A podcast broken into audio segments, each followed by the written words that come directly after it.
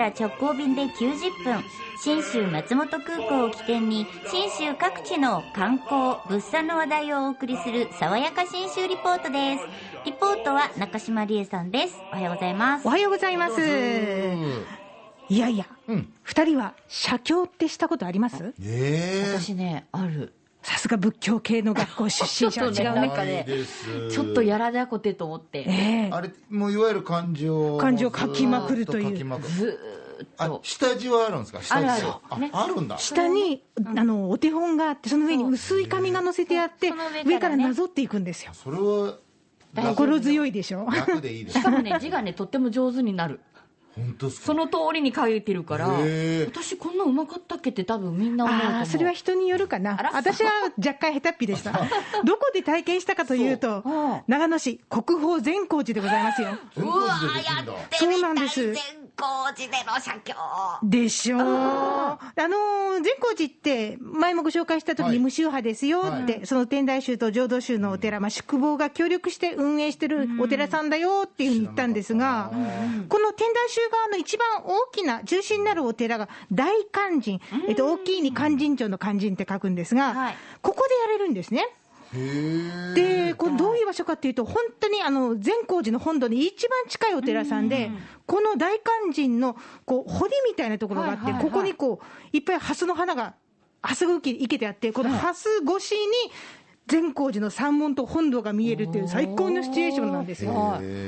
で、ここでできるんですが、善光寺本坊大勧進参拝係、細野純太さんに案内していただきました。で、細野さんに聞いたら、この何度やってもいいし、あの、1回だけでもいいし、ええ。あの繰り返しやれる仏教体験として写経あるんですよって教えてくださったんです。そして、私たちにすっかり馴染みのできてます、あの、御朱印との関わりも、こんな一節があると教えてくれました。あの一説にはこう昔は、えお寺にご参拝いただいてそしてお写経をしていただくんですね。お写経をしていただいてそのお経をお寺に納めていただく。納めていただいた、えーまあ証明書証としてその御朱印を今度はお返しするというふうに御朱印というものが、えーまあ出来上がっていったというか広まっていったというふうに、えー伝わっている。そうだったんですか？そういうってことはつまり書いた写経はお経としてうん。お寺に納めて。納めないといけないんだ。なるほど。希望する人は持って帰ってもいいですよって言われました。が私は今回納めてきました。へ私京え都だったんですけど収めましたそういえばね。なるほどあそうだだからその証明としてってことですか？そういうふうに説もあるんだそうですよ。で、私今回、般若心経266文字かな、チャレンジしたんですけど、すごいのが、全部フルサイズでやりますって言ったら、まず図工、あの、塗るお香ですね。粉のお香で、あの、手から始まって、口、で、こう、心まで清めてからスタートする。さらに、あの、写経の前のお経を読むのも一緒にさせてくれる。フルサイズで楽しめるっちゃおかしいんですけど、体験できるんですよね。そしていよいよ、墨をするんです。この時ですね、えー心が落ち着くように 言っていただきますと、あどうぞどうぞ、いいんです、えーそう言ってやっていただいた方が私も 立場がございますので。そうなんですね。あのこういった形でこう墨をする作法も、えーお写経の一つなんですね。心を落ち着かせるように、えー墨を作っていくと。申します。つくんだよね。あの炭の独特の香りが好きでね。にもかかわらず最初、ガリガリガリガリって怒られて、ね。注意受けて、あの3やりそう分の1の速度でゴリッとしました。えってことは当たり前ですけど、はい。授業とかと違って小学生の時のねちゃんとお水を入れてこう炭を吸ってあのののの字をまず書いてとかだったね。丸くしたりしてそう、ねゴリゴリゴリと吸っていく。出来上がったらもうそろそろいいですよって言ってくださるんですが、ゴリゴリ結構時間かかるんで、その間に写経する時の心の持ちようについて、えー細野さんにちょっと伺ってみました。なかなか人間ってこう心を落ち着かせようとすると逆にこういろんなこう思いを考えてしまったり胸騒ぎがしたりとかなかなかこう相反するようなことになってしまうような部分って多いと思うんですね。ですが、えーここよくできてる部分なんですけれども一つの物事に集中しようとすると意外と雑念というのがこう払われるあると思うんです。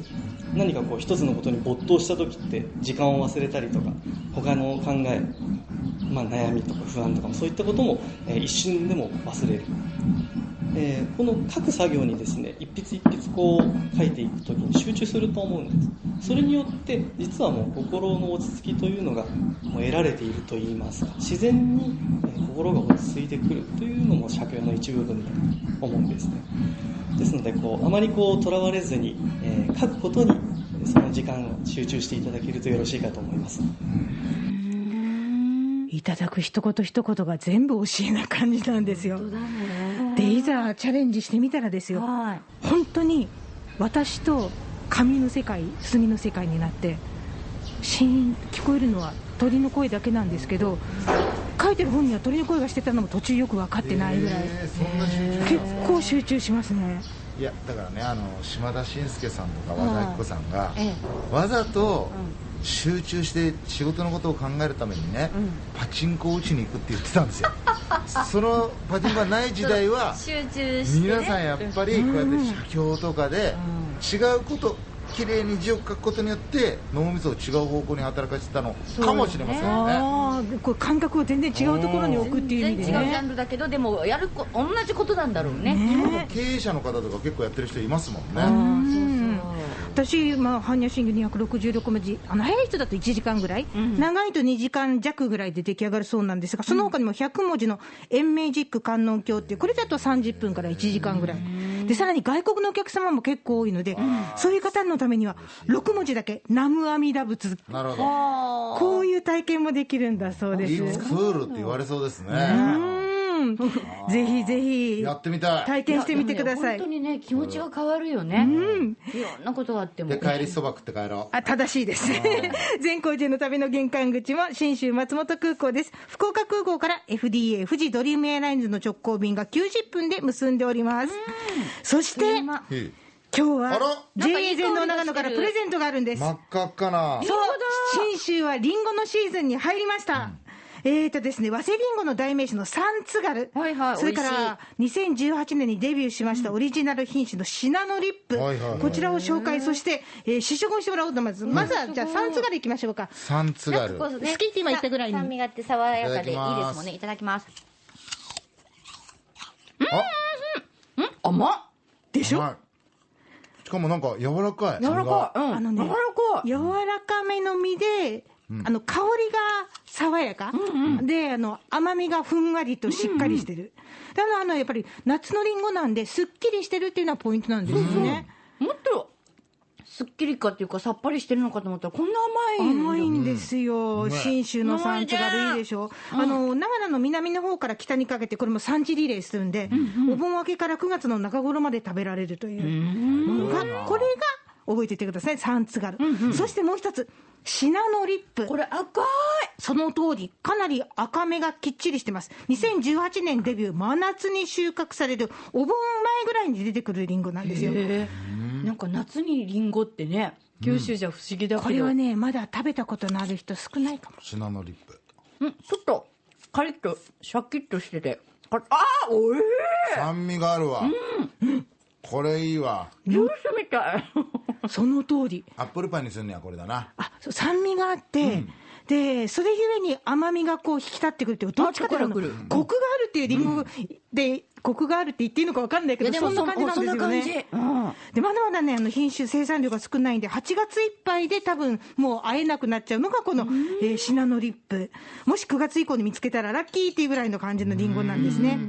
さあそんなサンツガルそしてシナノリップ。それぞれ1 0キロ5名の方にプレゼントいたします。玉数が36から40玉入ってると思うんでぜうわひ分け分けしていただきたいと思います。本サンツガルがいいかシナノリップがいいかはい。どっちか希望を書いてください、そうですね。はい。えっ、と、ファックスかメールで、えーまたはおはがきで応募をしていただきましょうね。はい。まずメールは、den アットマーク、rkbr.jp、den アットマーク、rkbr.jp、えーファックスは092-844-8844。092-844-8844。おはがきは、郵便番号814-8585。郵便番号のみで、えー、大丈夫です。住所はいりません。で、郵便番号だけで届くので、RKB ラジオ、電力じゃんけん、リンゴプレゼント係というふうに必ず書いて送ってください。もうなんか、リンゴでもごもごになっちゃってる。ごめんね。いや、っていうかね、じゅわーっと口に来てて。美味しさがね。うん。で、えっ、と、サンツガル、もしくはシナノリップとどちらか一つを必ず書いてお申し込みください。で、あなたのお名前、えー住所、郵便番号、お電話番号も必ず書いて送ってください。あと年齢などもね、書いてくださいね。えーおはがきは7月28日水曜日到着分までが有効となります。で、当選者は来週のこの時間に発表します。爽やか新州リポート、中島理恵さんでした。